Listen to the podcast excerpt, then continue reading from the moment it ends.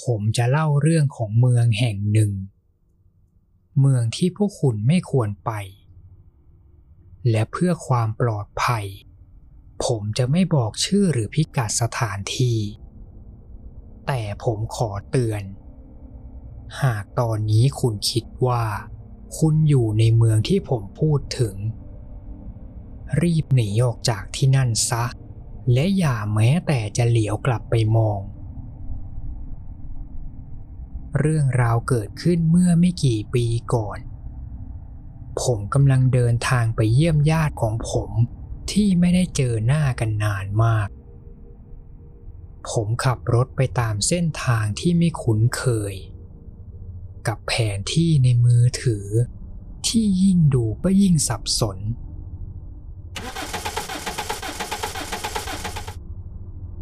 กว่าจะรู้ตัว รถของผมก็ไม่เหลือน้ำมันแล้ว ควายจริงๆเลยว่าไหมครับ ต้องมาหลงในพื้นที่ที่ไม่รู้ด้วยซ้ำว่าแถวนี้เขาเรียกว่าอะไร แม้การเดินเท้าบนถนนเพียงตัวคนเดียว มันเป็นสิ่งที่อันตรายมาก แต่มันไม่มีทางเลือกอื่นจริงๆ ผมจึงต้องจำใจทิ้งรถตัวเอง เพื่อเดินไปตามเส้นทางถนน พระอาทิตย์ตอนเที่ยงวัน เป็นอะไรที่ทรมานใจมากๆ หน้าผากของผมถึงกับแสบร้อนจากแสงแดด กับเสื้อผ้าที่เปียกชุ่มไปด้วยเหงื่อที่ไหลออกมาไม่หยุด แขนของผมเริ่มอ่อนแรง ในขณะที่ต้องพยายามหารถโบกระหว่างทางไปด้วย จนกระทั่ง ผมมองเห็นรถบรรทุกสีแดงคันหนึ่ง จอทีครับ จอที ผมเรียกซ้ำๆพร้อมกับยกนิ้วโป้งชูออกไปสุดแขน เมื่อรถบรรทุกใกล้เข้ามา ผมรีบโบกมือไปมา จนกระทั่งรถบรรทุกชะลอความเร็ว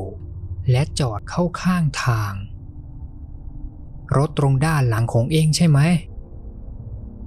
ชายแก่ท่าทางเป็นมิตรชะโงกถามผมมาจากภายในรถบรรทุก ครับครับใช่ครับ รถผมน้ำมันหมดน่ะ อ้าว ขึ้นมาขึ้นมา เดี๋ยวพาไปส่งเมืองใกล้ ๆ แถวนี้ แคปปี้ นั่นคือชื่อของคุณลุงใจดี ดูท่าทางเขาจะชอบโม้เรื่องชีวิตครอบครัวของเขามากๆ แต่มันก็เป็นเรื่องที่ฟังแล้วก็เพลินดี ลูกชายของเขาเป็นทหารประจำการอยู่ต่างแดน และที่เขาเอ็นดูผมเป็นพิเศษ คงน่าจะเพราะเขารู้ว่าผมเป็นทหารเพิ่งปลดประจำการฮีโร่ลุงเรียกพวกเราแบบนี้ แต่ลุงแคปปี้ไม่รู้ว่าความจริงผมไม่ได้เป็นทหารที่อยู่แนวหน้าสนามรบ ผมเป็นแค่พวกที่พยายามหลีกหนีอันตรายทุกรูปแบบ แน่นอนครับ ผมไม่คิดจะพูดเรื่องนี้ เพราะไม่อยากให้เขารู้สึกผิดหวัง หลังจากเวลาผ่านไปพักใหญ่ ผมก็เริ่มสงสัย เมื่อไหร่จะถึงเมืองที่คุณลุงพูดไว้สักที และยิ่งอยู่บนรถนานเท่าไหร่ ผมก็ยิ่งรู้สึกกังวลมากขึ้น เพราะกลัวว่าเมืองจะอยู่ไกลเกินไป แต่กับลุงแคปปี้ท่าทางของเขาดูไม่ค่อยกังวลนัก ผมคิดว่า เขาอาจไม่ได้มีธุระต้องไปทำงานที่ไหน รถบรรทุกมุ่งหน้าไปตามเส้นทางเรื่อยๆ จนกระทั่ง จากถนนลาดยาง กลายเป็นถนนลูกรัง กับสองข้างทางที่มีแต่ต้นหญ้าขึ้นสูงหนา แต่ในที่สุด ผมก็มองเห็นเมืองเมืองหนึ่งที่ตั้งเด่นอยู่สุดปลายทาง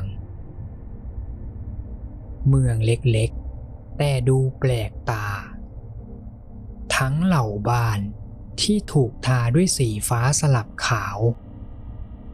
ร้านค้าเก่าๆ ที่มีป้ายเขียนด้วยสีแบบง่ายๆจัตุรัสกลางเมืองที่ว่างเปล่า โรงนาสีแดงขนาดใหญ่ อาคารโบสถ์สีขาวตั้งเด่นอยู่บนเนินเขา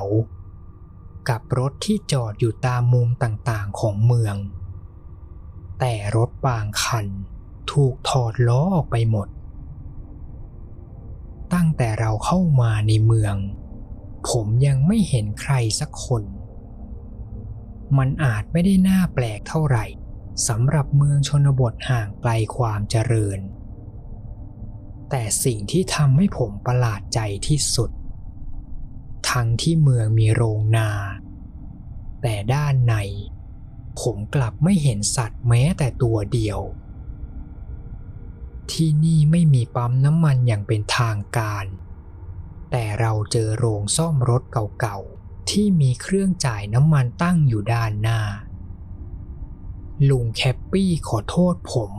ที่เขาต้องขอแวะเติมน้ำมันก่อน แต่พอเราลงมาจากรถ และมองหาพนักงาน นอกจากเราจะไม่เห็นพนักงานสักคน ผมยังได้กลิ่นเหม็นเน่าแปลกๆ ที่ลอยโชยมาเป็นระยะ จนผมรู้สึกคลื่นไส้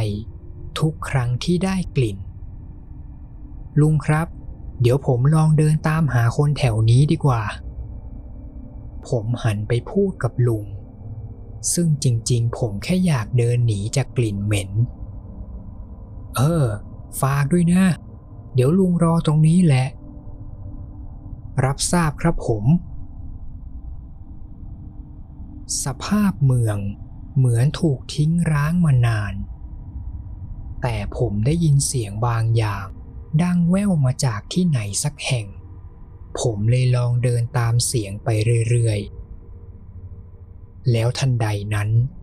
มีเด็กสองคนโผล่ออกมาจากต้นหญ้าสูงข้างทาง แล้ววิ่งเล่นไปตามถนน เมื่อผมมองตามเด็กสองคนนั้นไปเรื่อยๆ ผมก็มองเห็นพื้นที่เปิดโล่งที่อยู่ไกลๆ ผมเห็นต้นแอปเปิลตั้งเด่น กับกลุ่มเด็กๆที่วิ่งเล่นอยู่แถวนั้น บางคนกำลังเล่นปาลูกแอปเปิลใส่เด็กคนอื่น และบางคนกำลังคลานสี่ขาอยู่บนพื้น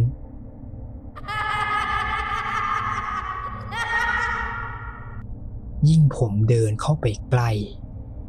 ผมก็ได้ยินเสียงหัวเราะของเด็กๆ ผสมกับเสียงหยอกล้อสนุกสนานที่ดังมาจากรอบทิศทาง พฤติกรรมของพวกเขาไม่ต่างจากเด็กปกติที่กำลังจับกลุ่มเล่นกัน ยกเว้นเรื่องเดียว ผมเห็นพวกเขาทุกคน ใส่หน้ากากรูปหมา มีเด็กอีกกลุ่มหนึ่ง นั่งอยู่ที่โต๊ะปิกนิกใต้ต้นไม้ และในมือพวกเขาเหมือนมีเค้กกำไว้ในมือ และกำลังขยำเค้กในมือ มาละเลงเล่นบนเสื้อของพวกเขา ถ้าวิเคราะห์ตามสิ่งที่ผมเห็น มีทั้งเค้กและใส่หน้ากากกันทุกคน เป็นไปได้ว่า ตรงนี้น่าจะกำลังจัดปาร์ตี้วันเกิดใครสักคน ผมจึงพยายามทำตัวเป็นมิตรที่สุด และเดินเข้าไปทักทายกลุ่มเด็กที่อยู่ตรงโต๊ะไม้ พี่ว่าเค้กน่าจะมีไว้กินนะ ไม่น่าเอามาเล่นแบบนี้ ผมพูดด้วยเสียงที่นิ่มนวลที่สุด และจังหวะนั้นเอง เด็กทั้งหมดต่างหยุดทุกสิ่งที่ทำก่อนจะหันมามองที่ผม ผมถึงกับขนลุก เพราะเหล่าเด็กที่สวมหน้ากาก หันหัวมองมาทางผมพร้อมเพรียงมาก ๆ และพอได้เห็นหน้ากากพวกนั้นไกลๆ ผมก็รู้สึกได้ว่า มันไม่ใช่หน้ากากทั่ว ๆ ไปที่ผมเคยเห็น ทั้งลวดลาย และลักษณะของหน้ากาก มันดูสมจริงจนรู้สึกเสียวสันหลัง เออโทษทีนะน้อง ช่วยถอดหน้ากากสักแป๊บหนึ่งก่อนได้ไหม พวกเด็กมองหน้ากันไปมา ก่อนจะหันกลับมามองผมเหมือนเดิม ยิ่งทำให้ผมรู้สึกอึดอัดมากขึ้นกว่าเดิม จริงเซ่แล้วนี่งานวันเกิดใครล่ะ เด็กคนหนึ่งส่งเสียง พร้อมกับทำท่าพยักหน้า อ๋อ หนูเหรอ แต่ไม่นาน เด็กอีกคนหนึ่งก็ทำเสียงเรียนแบบ อ้าว งานหนูด้วยเหรอเนี่ย เดี๋ยวนะ เดี๋ยวนะ นี่งานวันเกิดพวกหนูหมดเลยเหรอ ท่าทางของเด็กๆ เหมือนไม่ได้ตั้งใจฟังสิ่งที่ผมพูดสักคน แถมยังทำเสียงคล้ายเสียงลูกหมาไม่หยุด จนผมเริ่มรู้สึกหงุดหงิด แค่ต้องทนเดินตากแดดร้อนๆ มันก็ทำให้ผมเหนื่อยจะแย่แล้วแล้วตอนนี้ผมยังต้องมาเจอเด็กที่ไหนไม่รู้มากวนประสาทอีก นี่ทำแบบนี้มันไม่น่ารักเลยนะ พวกเธอควรถอดหน้ากากคุยกับพี่ดีๆเซ่ไม่ใช่มาทำตัวเหมือนหมาแบบนี้ พวกเด็กๆ เริ่มทำเสียงดังขึ้นกว่าเดิม จนเริ่มกลายเป็นเหมือนเสียงเห่า พอได้แล้ว พ่อแม่พวกเธออยู่ไหนเนี่ย รถพี่เสียอยู่ข้างทาง แล้วพี่ต้องการคนมาช่วยด่วนเลย แต่พวกเขายังไม่มีท่าทีเชื่อฟัง และไม่ทันตั้งตัว เด็กคนหนึ่งก็ปาก้อนเค้กอัดเข้ามาที่ใบหน้าของผม รสชาติของมันแย่มากๆ จนผมไม่แน่ใจแล้วว่า มันใช่เค้กจริงหรือเปล่า นี่จะลองดีใช่ไหมได้ เดี๋ยวพี่จะไปฟ้องให้พ่อแม่มาจัดการพวกเธอ ท่าทางของพวกเขาเหมือนไม่เข้าใจสิ่งที่ผมพูด ผมเลยหันหลังกลับ เพื่อจะเดินไปทางอื่น และแทบจะทันที เด็กทุกคนต่างวิ่งกรูเข้ามาบังทางข้างหน้าผมไว้ แล้วแทนที่ผมจะบอกให้พวกเขาหลีกไป ผมกลับเลือกเดินอ้อมไปทางซ้ายแทน แต่เพียงแค่ผมก้าวเท้าเดินไม่กี่ก้าว พวกเขาก็ยังตามมาบังผมเหมือนเดิม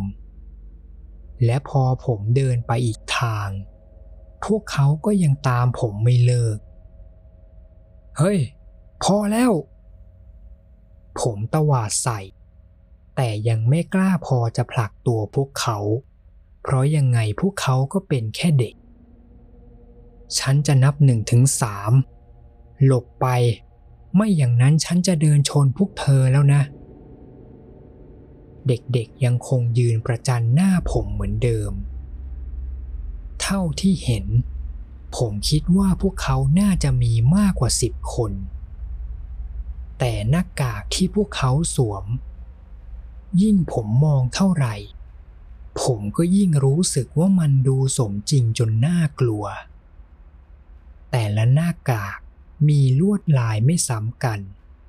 กับใบหน้าของหมาพันธุ์ต่างๆ และสีหน้าที่แสดงออกมาหลากหลายอารมณ์ ตั้งแต่ใบหน้าที่ดูเสื่องซึม ไปจนถึงใบหน้าที่กำลังแยกเขี้ยวดุร้ายหนึ่งผมเริ่มนับ และตอนนั้นเด็กบางคนเริ่มทำเสียงขู่ในลำคอสอง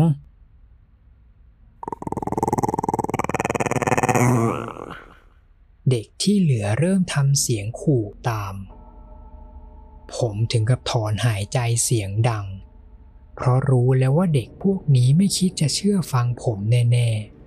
ๆ เออได้สาม สิ้นเสียงของผม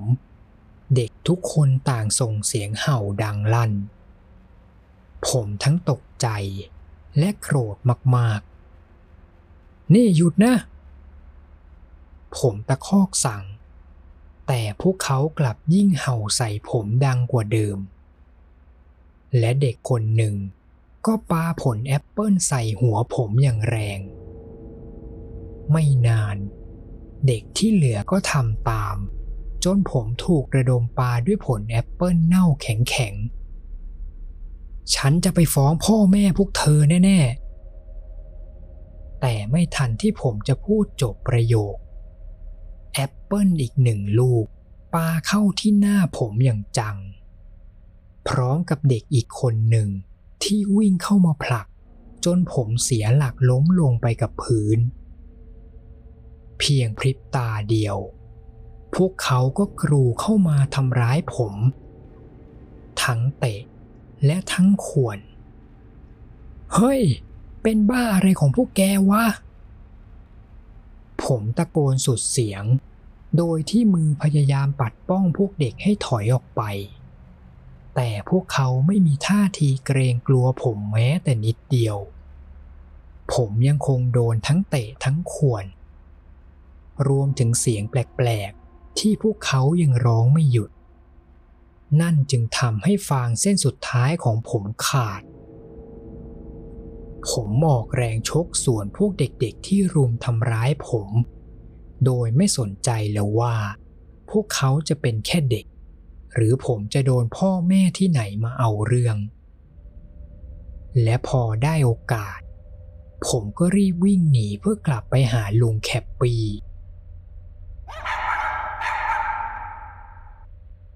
เด็กพวกนั้นยังวิ่งไล่ตามผมไม่เลิก ถึงจะเป็นแค่เด็ก แต่ตอนนี้ผมกลัวจนขนลุกไปทั้งตัวแล้ว ทั้งหน้ากาก ทั้งเสียงแปลกๆ และทั้งที่ผมต่อยไปหลายหมัด แต่เด็กพวกนั้นก็ยังไม่ยอมหยุด ผมวิ่งมา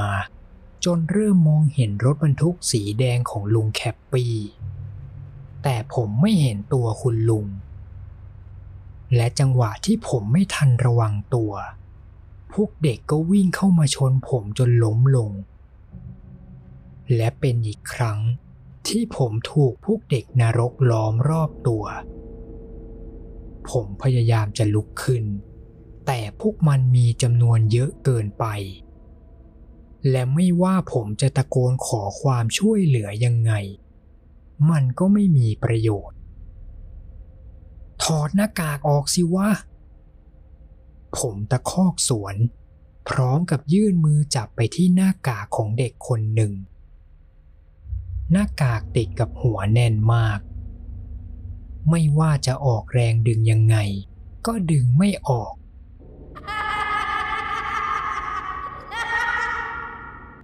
จากเสียงเห่า ตอนนี้มันกลายเป็นเสียงหัวเราะ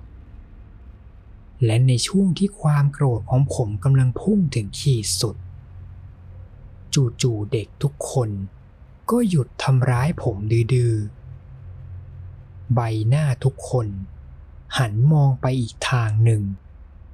ก่อนจะวิ่งออกไปอย่างพร้อมเพรียง พร้อมกับเสียงหอนและเสียงหัวเราะที่เหมือนกำลังมีความสุข ผมพยุงตัวเองให้ขึ้นมานั่ง และมองดูแผลพกช้ำและแผลถูกข่วนตามร่างกาย ลุงแคปปี้ครับ ผมตะโกนเรียก พร้อมกับหันมองรอบตัว พอเห็นพวกเด็กๆวิ่งออกไปไกลแล้ว ผมเลยลุกขึ้น และรีบวิ่งกลับไปที่รถบรรทุก หวังว่าจะเจอลุง ที่อาจรออยู่ภายในโรงรถ ระหว่างทาง ผมหยุดแวะที่ร้านขายของชำไกลๆ เพื่อจะขอความช่วยเหลือ แต่ภายในร้านไม่มีใครอยู่แม้แต่คนเดียว สภาพด้านในไม่ต่างกับร้านที่ปิดกิจการมานานเป็นปี ชั้นวางของเกือบทั้งหมดว่างเปล่า ผมเข้าไปเช็คถึงด้านหลังร้าน แต่ก็ยังไม่เจอใคร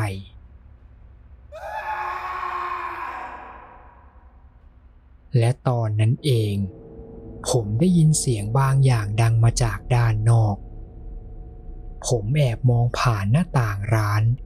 แต่ก็ยังไม่เห็นใครด้านนอกถนน ผมจึงค่อยๆเปิดประตูหน้าร้าน และพยายามเงี่ยหูฟัง ผมมั่นใจมาก เด็กพวกนั้นมีอะไรบางอย่างผิดปกติแน่ๆ แม้ใจจริงผมอยากจะรีบกลับไปที่โรงซ่อมรถ แต่ผมก็ยังสงสัยว่าเด็กพวกนั้นเป็นอะไรกันแน่ สุดท้าย ผมจึงเลือกเดินตามเสียงที่ได้ยินไปเรื่อยๆ มีใครอยู่บ้านไหมครับ มีใครอยู่ไหมครับ ผมไปเคาะประตูบ้านหลังหนึ่งที่อยู่ใกล้ที่สุด พร้อมกับบิดลูกบิดประตูสุดแรง แต่ประตูถูกล็อกไว้แน่น ผมเห็นบ้านอีกหลัง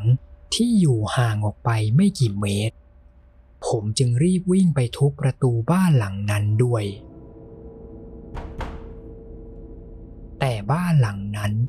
ก็ยังไม่มีใครอยู่ หรือพวกเขาอาจจะซ่อนตัวอยู่ในบ้าน ไม่ยอมตอบผม ผมวิ่งวนรอบๆ พร้อมกับไล่เคาะหน้าต่างทุกบาน แต่ไม่มีประโยชน์ ผมต้องตัดสินใจแล้ว ผมควรจะทำยังไงต่อ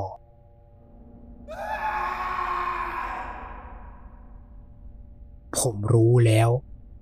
เสียงร้องพวกนั้น ดังมาจากโรงนาที่อยู่ใกล้กับเนินเขา ผมจึงตัดสินใจวิ่งสุดฝีเท้าไปที่นั่น จนเกือบสะดุดล้มหัวฟาดพื้น แต่เมื่อผมวิ่งมาถึง ผมก็เริ่มลังเล ประตูโรงนาถูกเปิดกว้างทิ้งไว้ กับเหล่าหน้ากากหมาที่ถูกวางทิ้งไว้ตามพื้น ผมต้องรู้ให้ได้ นี่มันเกิดอะไรขึ้นกับที่นี่ แต่ใจหนึ่ง ผมก็ยังไม่พร้อมจะเจอกับสิ่งที่ซ่อนอยู่ข้างใน เสียงร้องที่ผมได้ยิน มันอาจเป็นเสียงร้องขอความช่วยเหลือของใครสักคน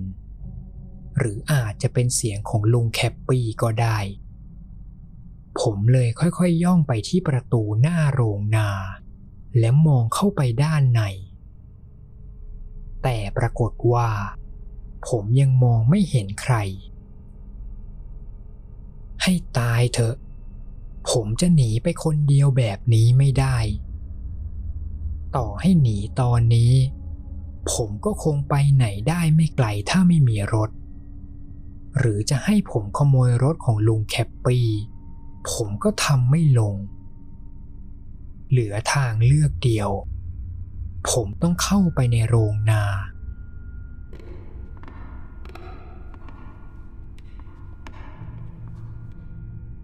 เสียงเท้าของผมเหยียบไปตามพื้นไม้ ดังก้องเป็นระยะ แต่ยังไงเสียงร้องก็ยังดังจนกลบเสียงพื้นไม้อยู่ดี ผมเดินตามหน้ากากที่ถูกวางทิ้งไว้เป็นทาง จนมาถึงประตูห้องใต้ดินที่เปิดแง้มอยู่ กับกลิ่นเหม็นเน่าที่ลอยคลุ้งออกมาจนผมแทบล้มทั้งยืน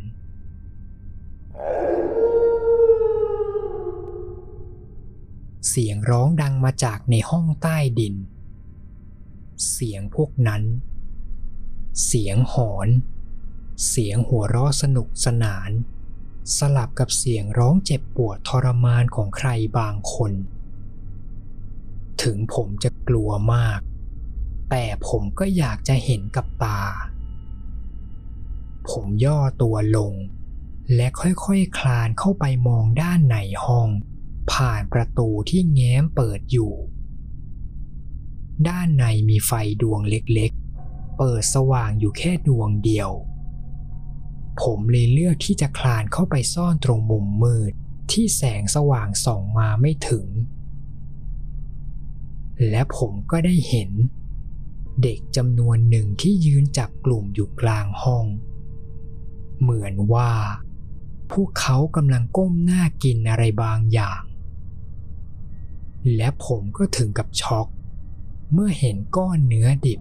ในมือของพวกเขา และเลือดที่เลอะไปทั่วทั้งหน้า และ และ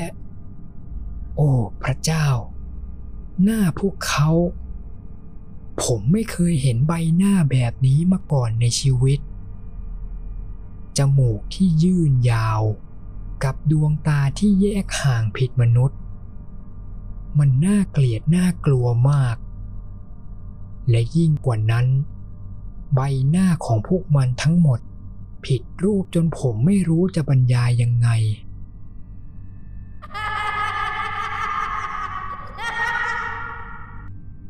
เสียงหัวเราะของพวกมัน ยังฝังลึกอยู่ในสมองของผม และสิ่งที่พวกมันกำลังกินอยู่ ผมมั่นใจมากถึงแม้ร่างศพนั้นจะถูกฉีกกินจนแทบไม่เหลือใบหน้า กับเสื้อผ้าขาดขาดๆที่ยังเหลือติดตามร่างกาย แต่ผมก็มั่นใจ พวกมันกำลังกินลุงแคปปี้ผมต้องยกมือปิดปากตัวเอง และพยายามกลั้นใจไม่ส่งเสียงร้องออกมา แม้ผมจะหลุดไอออกมาบางจังหวะ แต่โชคดีที่พวกมันยังไม่รู้ตัว ร่างกายของผมชาไปทั้งตัว จนแทบขยับตัวไม่ได้ แต่ผมก็สามารถถอยกลับจนออกมาจากห้องใต้ดินได้ ก่อนจะรีบวิ่งสุดชีวิต ออกไปทางประตูหน้าโรงนา โดยที่ในใจหวังว่า พวกมันจะไม่ตามผมออกมา แต่เมื่อผมวิ่งมาจนใกล้ถึงประตูหน้า ผมก็เจอกับชายคนหนึ่ง ที่ยืนดักรอผมอยู่ใกล้ๆกับประตู เจ้านั่นไว้หนวดเครายาวรุงรัง และฉีกยิ้มกว้าง เผยให้เห็นปากที่ไร้ฟันสักซีขนาดตัวของเขาใหญ่มาก กับกลิ่นตัวที่เหม็นหึ่งชวนอ้วก ทีแรกผมเตรียมใจแล้วว่า เจ้านั่นจะต้องพุ่งเข้ามาช้าใส่ผม แต่ผิดคาด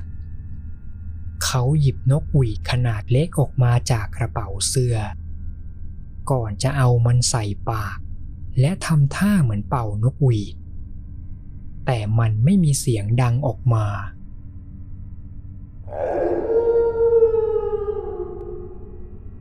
ถึงยังไม่เข้าใจว่าเขาทำอะไร แต่สุดท้าย ผมก็เลือกวิ่งหนีออกมาจนถึงข้างนอกโรงนา ผมวิ่งไล่เคาะไปตามประตูบ้านทุกหลัง เพื่อขอความช่วยเหลือ ในขณะที่เสียงเห่าหอนดังไล่หลังใกล้เข้ามา ผมจึงเลือกเข้าไปซ่อนตัวในร้านขายของชำ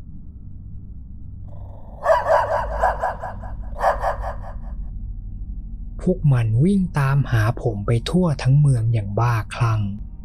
ในขณะที่ผมซ่อนตัวอยู่ด้านหลังร้าน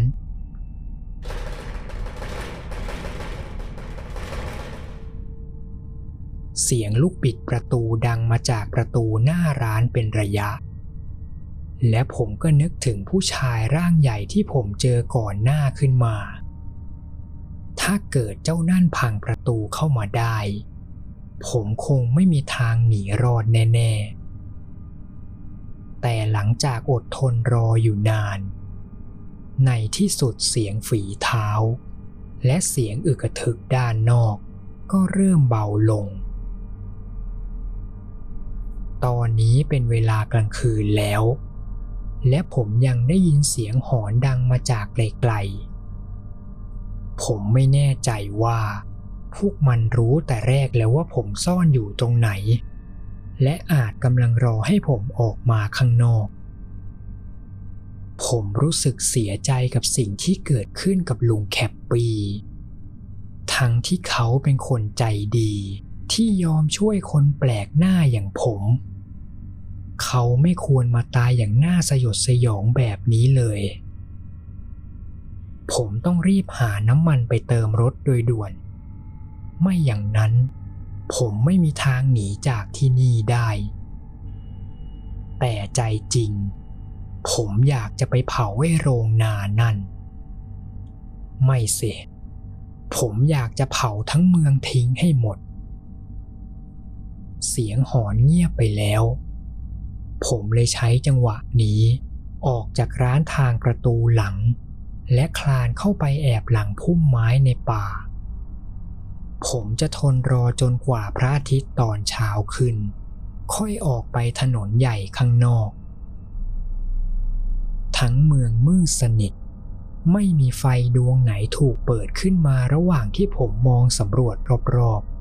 ๆ ถึงผมจะยังกลัวพวกมันที่อาจกำลังตามหาผมอยู่ แต่ภายใต้ท้องฟ้าที่มืดแบบนี้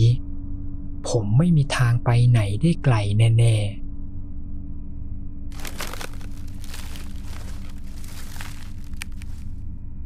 ผมเห็นเงาใครบางคนกำลังเคลื่อนใกล้เข้ามา จนผมได้ยินเสียงฝีเท้าที่เหยียบใบไม้แห้งดังชัดเจน ผมลังเลไม่กล้าวิ่งหนี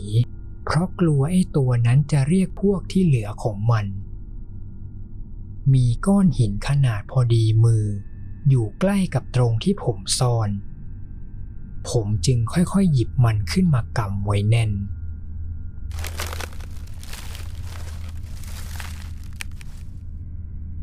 ผมฟังเสียงของมัน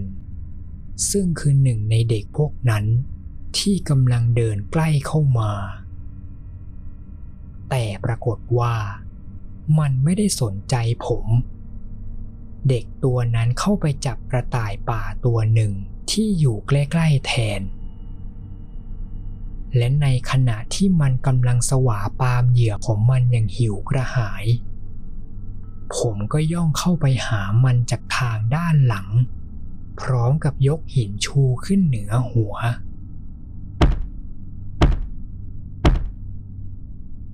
ผมทุบหินไปที่หัวของเด็กนั่นซ้ำๆจนเลือดไหลทะลักออกมาจากหัว ผมไม่เคยคิดเลยว่าชีวิตนี้ผมต้องมาทำร้ายเด็กแบบนี้ แต่มันไม่มีทางเลือกอื่นจริง ๆ ทุกอย่างเพื่อความปลอดภัยของตัวผม และเพื่อล้างแขนให้แคปปี พระอาทิตย์ยามเช้าเริ่มปรากฏขึ้นเหนือท้องฟ้า และเมื่อแสงแดดส่องลงมา ผมก็ได้เห็นร่างศพที่ผมฆ่าไป ยิ่งทำให้ผมรู้สึกผิด ถึงพวกมันจะไม่ต่างกับสัตว์กินเนื้อ แต่ผมก็รู้สึกผิดบาปต่อสิ่งที่ทำลงไป ผมฆ่าเด็กคนหนึ่ง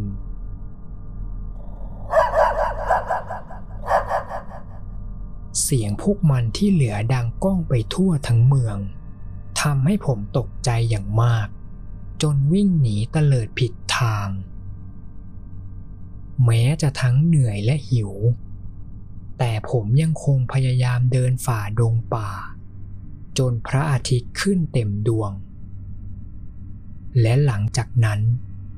ผมก็เริ่มได้ยินเสียงเครื่องยนต์ดังมาจากไกลๆ แต่เมื่อผมเดินตามเสียงไปเรื่อยๆผมยังคงไม่เจอกับถนนสายหลัก แต่ตรงกันข้าม ผมกลับเจอฟาร์มอีกแห่งหนึ่งที่ตั้งเด่นอยู่ไกลๆยิ่งผมเดินเข้าไปใกล้ผมก็ได้พบกับต้นตอเสียง กลุ่มเด็กๆที่กำลังวิ่งเล่นภายในพื้นที่คอกสัตว์ พวกเขาวิ่งเล่นไปมา พร้อมกับทำเสียงแปลกๆไปด้วย หากมองผ่านๆ พวกเขาอาจเหมือนเด็กธรรมดากลุ่มหนึ่ง ยกเว้นแต่ว่า พวกเขาทั้งหมด ใส่หน้ากากรูปม้าอยู่